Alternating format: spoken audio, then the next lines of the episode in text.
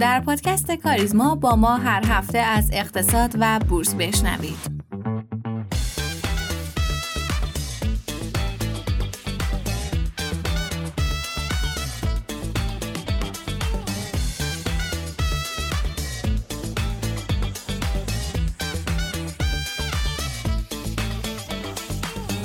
مرور اخبار این هفته آغاز پیش فروش ارز به گفته فرزین رئیس بانک مرکزی همکنون عرضه ارز در بازار نیما بیش از تقاضاست و به زودی پیش فروش ارز در مرکز مبادله ارزی انجام میشه. رکورد ماهانه ترانزیت جاده‌ای بعد از ده سال شکسته شد.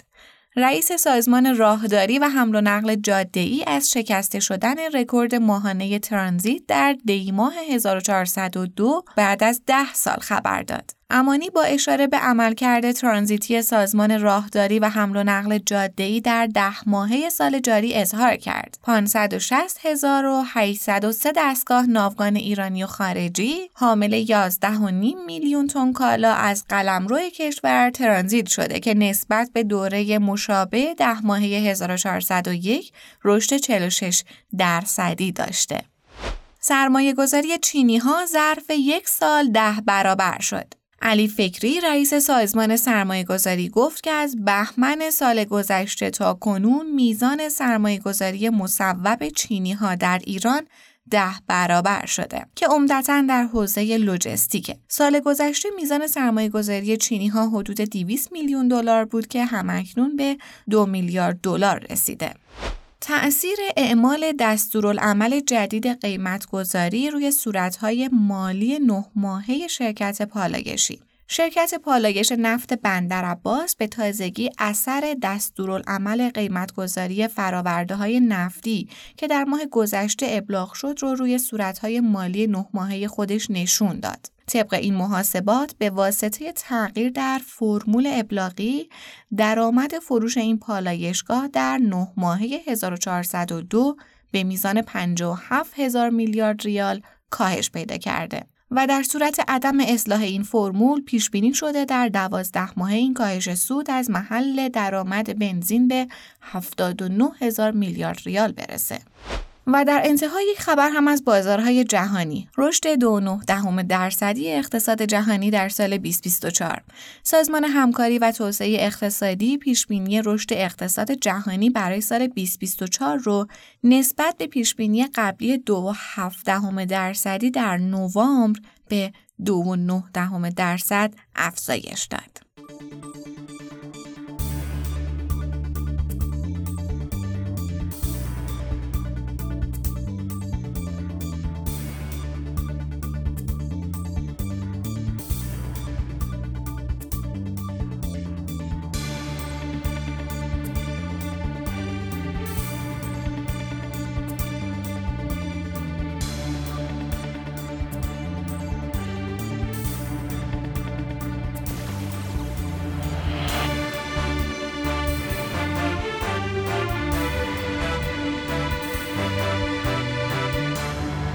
سلام اهالی پادکست کاریزما به شما شنوندگان همیشگی. امیدوارم که حالتون خیلی خوب باشه. چهارشنبه است. مثل همیشه پادکست کاریزما رو تقدیم شما می‌کنیم. 152 دومین اپیزود رو در 18 بهمن 1402 من در کنار آقای سالی در خدمت شما هستیم. منم سلام عرض می‌کنم خدمت همه شنوندگان عزیز پادکست و امیدوارم که حال همتون خوب باشه.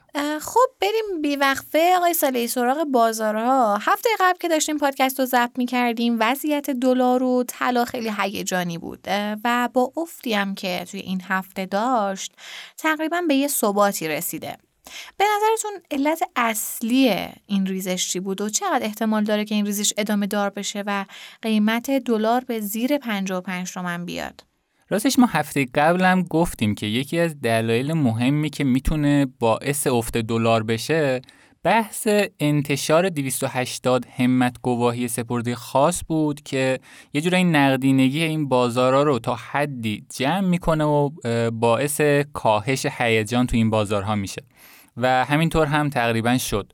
حالا اگه ما هدف رو کنترل نرخ ارز و کنترل نرخ تورم در نظر بگیریم میشه گفت که انتشار این, این گواهی ها یه جورای اقدام به موقعی بود که از سمت بانک مرکزی انجام شد و به خاطر جذابیتی که نرخ سودش برای اشخاص داشت استقبال خوبی هم ازش شد و تقریبا ظرف سه چهار روز سقف تعهدی که از خیلی از بانک برای انتشار این اوراق داشتند پر شد. به نظرم با اتفاقاتی که افتاده همچنان تحلیل قبلی که گفتیم پابرجا هستش و یه جورایی محدوده تعادلی دلار به حدود 55 هزار تومن رسیده و احتمالش کمه که زیر اون تثبیت بشه. حالا ممکنه چند روزی بیاد پایین تر ولی خب تثبیتش به خاطر متغیرهای کلان بعید هستش به نظرم. یه سوالی آقای صالحی. چرا این اوراق سپرده خاص انقدر بول شد و اهمیت داشت؟ خب ما نرخ سود سی درصدی رو توی یه سری از صندوق هم داریم. ببینید نرخی که برای این اوراق اعلام شد رقم اسمیش سی درصده. با پرداخت ماهانه که داره عملا نرخ موثرش حدود 34 درصد در میاد که بالاتر از نرخهای بدون ریسک بازاره.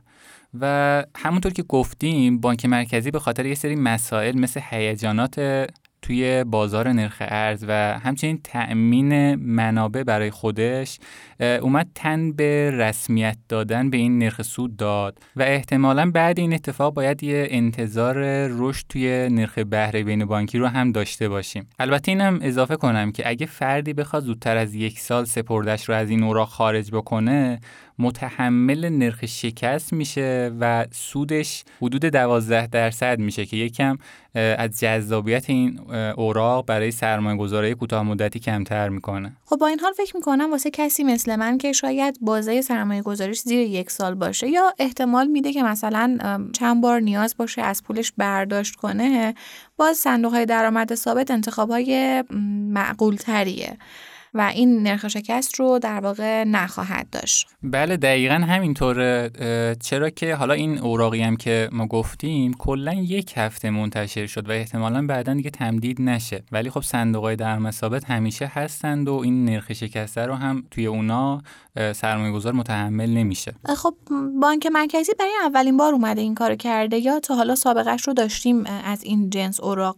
واقعیتش اوراق سی درصدی که گفتیم توی اقتصاد ما موضوع تازه نیست و دقیقا سال گذشته هم توی همین بازه که دولت دچار مشکلات بودجه شده بود اومد اوراق 25 درصدی رو منتشر کرد. یعنی آخرای هر سال با توجه به مشکلات بودجه‌ای که دولت با اونا مواجه میشه معمولا دست به همچین اقداماتی می‌زنه. درسته. خب آقای سالی ممنون میشم. یه تحلیلی هم در خصوص بازار سهام بدین ببینیم که چه خبر بوده و چی شده و جریان به چه صورته. بله حتما. بازار سرمایه به دلیل فضای سیاسی و ریسکای مقرراتی که وجود داشت نتونست همگام با رشد دلار حرکت کنه.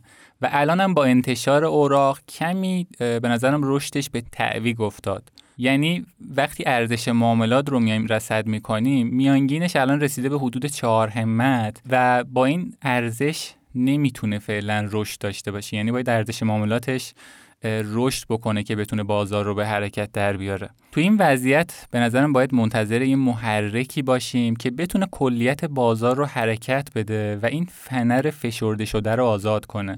حالا این محرک می‌تونه بازگشت فرمول فراورده های پالایشی به روال قبل باشه می‌تونه افزایش نرخ دلار شرکت ها باشه و یا عوامل دیگه که باعث بشه بازار عقب موندگی خودش رو جبران کنه. پس شما همچنان رو نظرتون هستید و میگید بازار سهام الان ارزونه و احتمالا یه رشدی رو طی روزهای آتی تجربه می‌کنه. خب یه سر خیلی کوتاه هم به وضعیت بازار طلا و مسکن بزنیم. یه آمار خیلی خلاصه بگید به ما ممنون میشیم. خب ما هفته قبل که داشتیم صحبت می‌کردیم گفتیم که حباب سکه رسیده به 20 درصد و رقمش کمتر از میانگین از ابتدای سالشه که یه جورایی نشون میده این بازار انتظار داره دلار ریزشی باشه. و طی این یک هفته اخیر هم نرخ دلار حدود 4 درصد قیمتش افت کرد. ولی به خاطر اینکه بازار بازار طلا از قبل این موضوع رو یه جورایی پیشخور کرده بود ریزش کمتری داشت و باعث شد حباب سکه به 22 درصد رشد داشته باشه. که تقریبا داره انتظارات تعادلی نرخ دلار رو توی وضعیت فعلی نشون میده از سمت معاملهگران و بازیگران طلا. برای بررسی وضعیت مسکنم چون آمار جدیدتری نداریم می‌تونیم از اوراق تحصیلات مسکنی که الان توی بورسدار معامله میشه استفاده کنیم. این اوراق همچنان توی نرخهای سقف هستن و نرخ تأمین مالی از این جهت برای متقاضی خرید مسکن حدود 40 درصد مؤثر سالانه به دست میاد و در واقع کمبود نقدینگی توی بازارها رو نشون میده و بالا بودن انتظارات تورمی باعث میشه افراد حاضر باشن با این نرخ تامین مالی بکنند. برای جمعندی هم بخوام بگم فعلا همون مفروضات قبلی پاورجا هستند و دولت روی سیاست های قبلی یعنی همون سیاست های انقبازی خودش اصرار داره و تو شرایط رکودی فعلی دارایی پر ریسک معمولا با های کمتری نصیب سرمایه گذارا می‌کنن.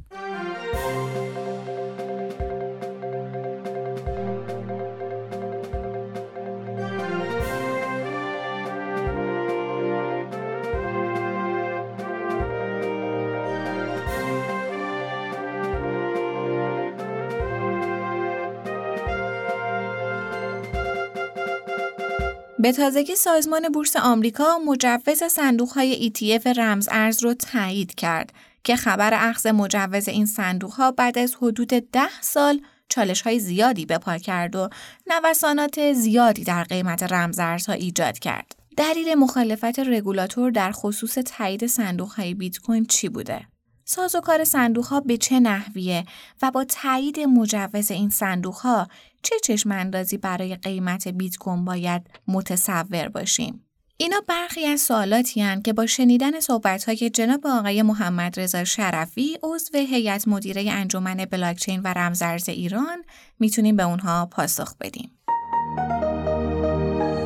بسم الله الرحمن الرحیم عرض سلام و ادب و احترام دارم خدمت تمام عزیزان و شنوندگان محترم در خصوص کارکرد صندوق ETF یا صندوق قابل معامله بیت کوین؟ باید ارز کنم که معاملات صندوق ETF بیت کوین مشابه سایر سهم‌های قابل معامله در بورسه و نه سایر صندوق ETF که در ادامه دلایل رو عرض می‌کنم خدمتتون. ایجاد صندوق ETF بیت کوین و حتی سایر رمزارزها با تجمیع بازارهای سرمایه‌ای زمینه توسعه بورس و افزایش حجم معاملات و ارزش بازار سرمایه رو سبب خواهد شد.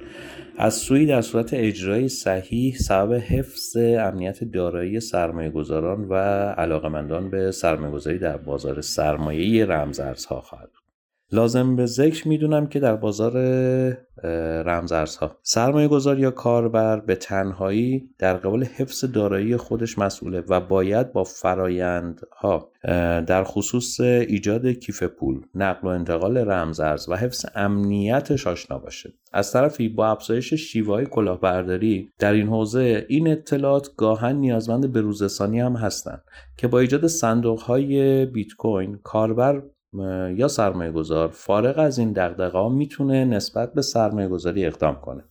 در کنار این مزیت عمومی صندوق های بیت کوین علاوه بر این مزایا در کشور ما امکان حفاظت دارایی سرمایه گذاران رو هم نسبت به مخاطرات و ریسک های ناشی از تحریم فراهم می‌کنه. بنابراین جمعبندی کنیم کلی مسئولیت های مربوط به مواردی که ذکر کردیم بر عهده عرضه کننده صندوق خواهد بود و عرضه کننده صندوق در اصل زامن موجودی رمز ارزه. در خصوص دلیل مخالفت یا به نوعی عدم تمایل رگولاتور نسبت به تایید صندوق های بیت کوین تا به امروز میشه از چند منظر به موضوع پرداخت. به عنوان اصلی ترین عامل میشه به عدم تمایل دولت ها در به رسمیت شناختن رمزارزها اشاره کرد.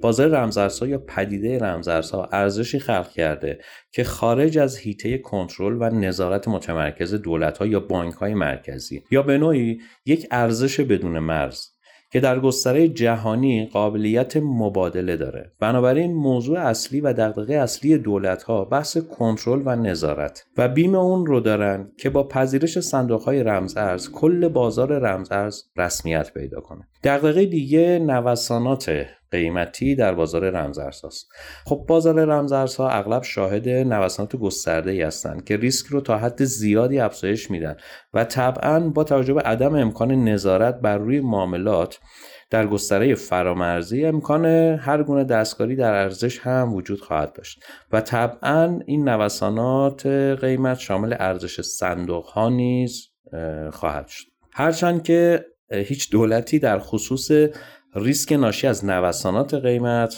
در این خصوص مسئولیتی رو پذیرا نیست ولی این مورد نیز به عنوان یکی از دقدقه ها از طرف دولت ها مطرح میشه. از طرفی لازم به ذکره که در مقابل چنین دقدقه هایی ایجاد این صندوق ها جذابیت هایی رو هم برای دولت ها و رگولاتورها داره که مهمترین اون قابلیت نظارت بر این بازار سرمایه است.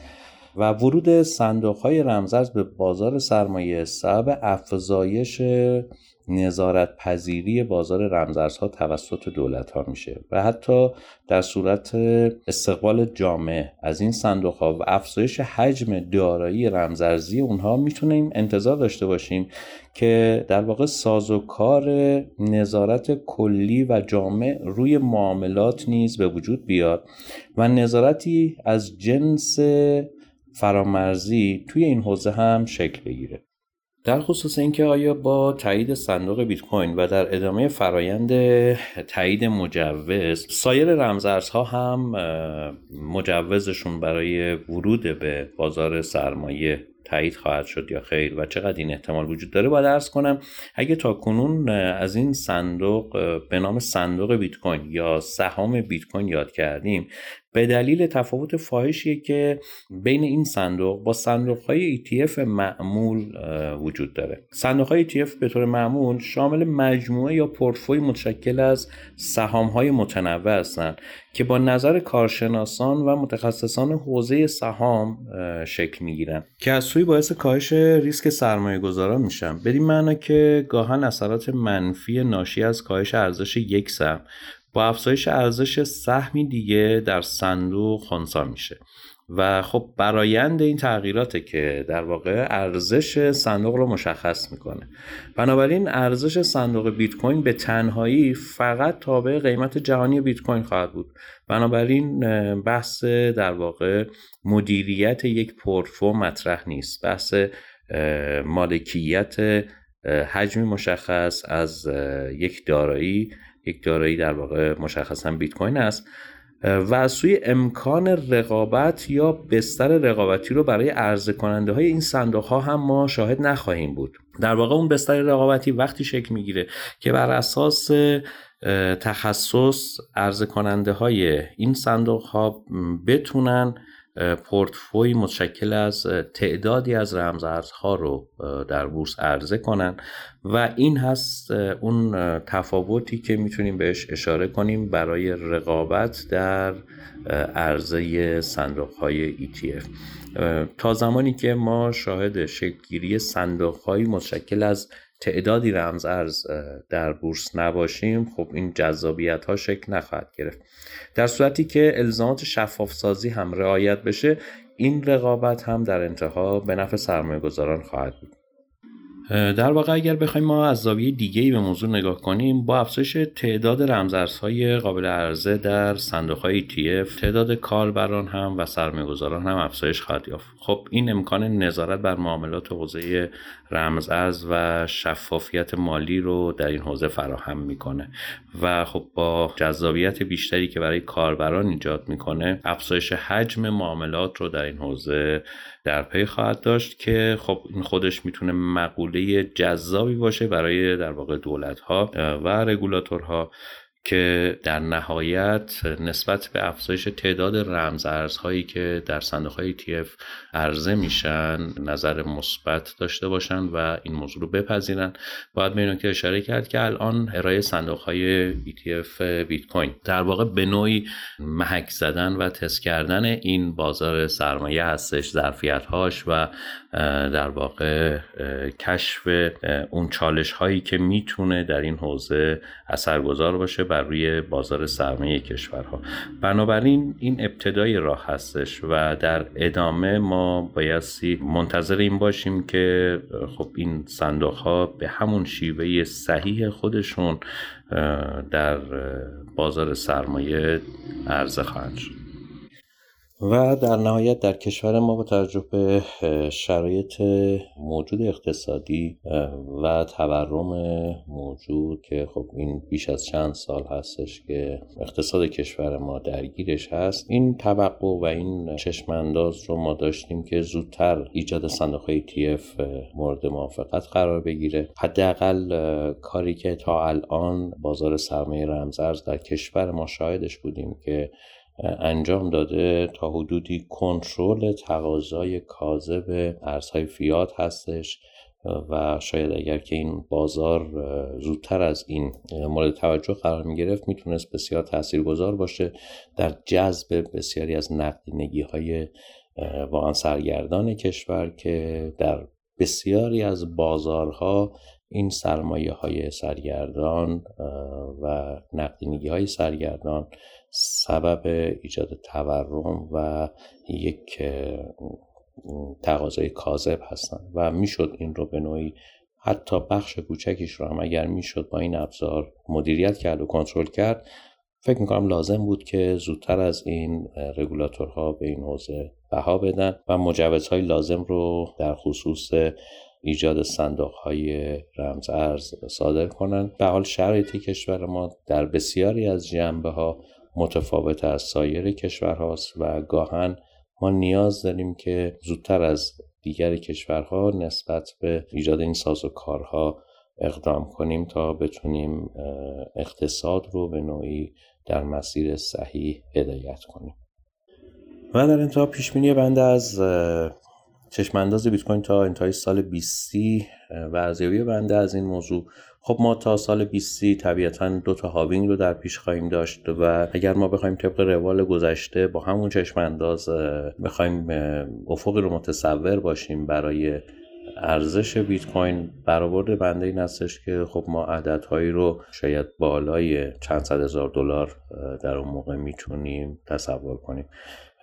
ولی با توجه به عدم رگوله بودن این حوزه و از تاثیر بسیار زیاد قانونگذار روی ارزش این دارایی ها باید ببینیم که در ادامه مسیر رگولاتور چه موضعی رو در این خصوص اتخاذ می‌کنه و طبعا موضع رگولاتور بسیار بسیار تاثیرگذار خواهد بود. شاید بیشتر از تمام عوامل دیگه بتونیم ما این رو تاثیرگذار بدونیم. در یک حوزه رگوله نشده و بایستی امیدوار باشیم که این بازار هم بتونه جای خودش رو در کنار بازارهای دیگه بازارهای سرمایه پیدا کنه و شاهد توسعه در واقع این بازار باشه. ممنونم از همه عزیزان و همه رو به خدای بزرگ میسپارم.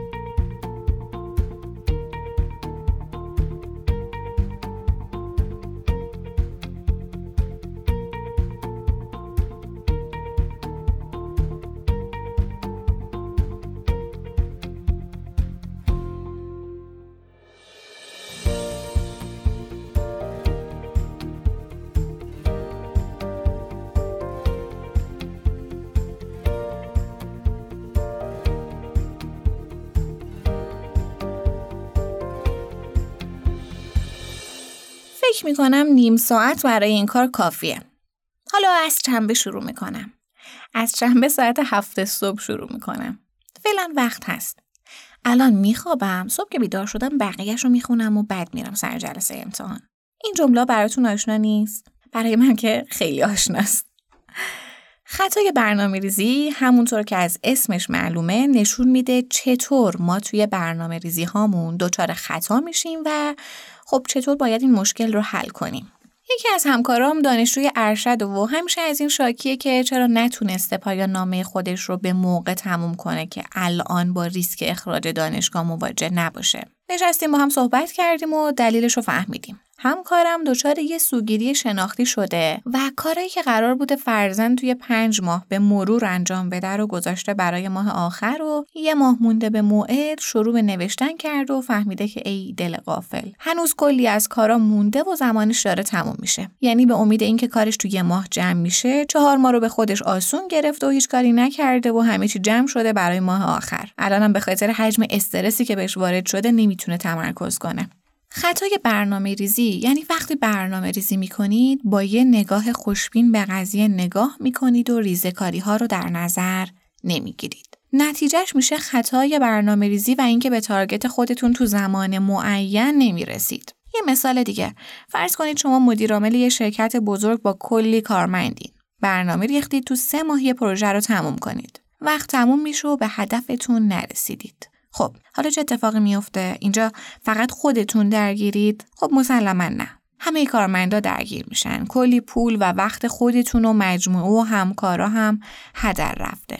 بدون رسیدن به هدفتون. یه مطالعه نشون داده که بیشتر از 80 درصد استارتاپ ها قبل از رسیدن به تارگت اولیهشون شکست می‌خورن و علت اکثرشون هم خطای برنامه ریزیه. پس خیلی مهمه که با درست برنامه ریختن تو دام این خطا نیافتیم. حالا باید چیکار کنیم که دچار خطای برنامه ریزی نشیم؟ یک اصلا و به هیچ عنوان بر اساس حدس و گمان جلو نریم. از اطلاعاتی که داریم استفاده کنیم. درسته تو برنامه ریزی نگاهمون به آینده است اما نباید تجربه های قبلی رو یادمون بره و خیلی خوبه که از تجربه های بقیه هم استفاده کنیم. دو شما یه برنامه کلی دارید که برای رسیدن بهش باید اونو به هدفهای کوچکتر تقسیم کنید و توی برگه بنویسید و برای هر کدوم از اون هدفهای کوچیک یه زمان در نظر بگیرید. خودتون رو در حال اجرای برنامه تصور کنید و سعی کنید اتفاقات و احتمالات رو در بیارید. و نکته مهم این بخش اینه که ترکیب خوشبینی و دقت رو فراموش نکنید. اما واقع بینیتون رو هم کنار نذارید. فکر نکنید که صد صفحه کتاب رو قراره توی یک ساعت تموم کنید. سه سعی کنید همیشه یه وزنی به اتفاقات ناگواری که ممکنه پیش بیاد بدید. یه سری مواقع حوادثی رخ میده که خارج از اختیار ماست و باید تو پیش بینی هامون یه درصد خطایی رو برای این موارد اختصاص بدیم. مثلا ممکنه توی یک دوره‌ای که یک برنامه خاص ریختیم بیمار بشیم و خب قطعا چند روزی برنامه ریزیمون رو تحت تاثیر قرار میده این قضیه. پس حواستون به این موضوع هم باشه. خطای برنامه‌ریزی واقعا موضوع ساده ایه. هممون روزانه باهاش مواجه میشیم. مخصوصا اونایی که تازه کارن و تجربه برنامه ریزی و مدیریت پروژه و بودجه بندی ندارن. اما نباید از شکست بترسید. انقدر تلاش کنید تا توی برنامه ریختن حرفه‌ای بشید. این آخر هفته فرصت خوبیه که بتونیم یه بازنگری توی برنامه های پیش رومون داشته باشیم. خیلی بهتون خوش بگذره. خیلی مواظب خودتون باشید و خدا نگهدار.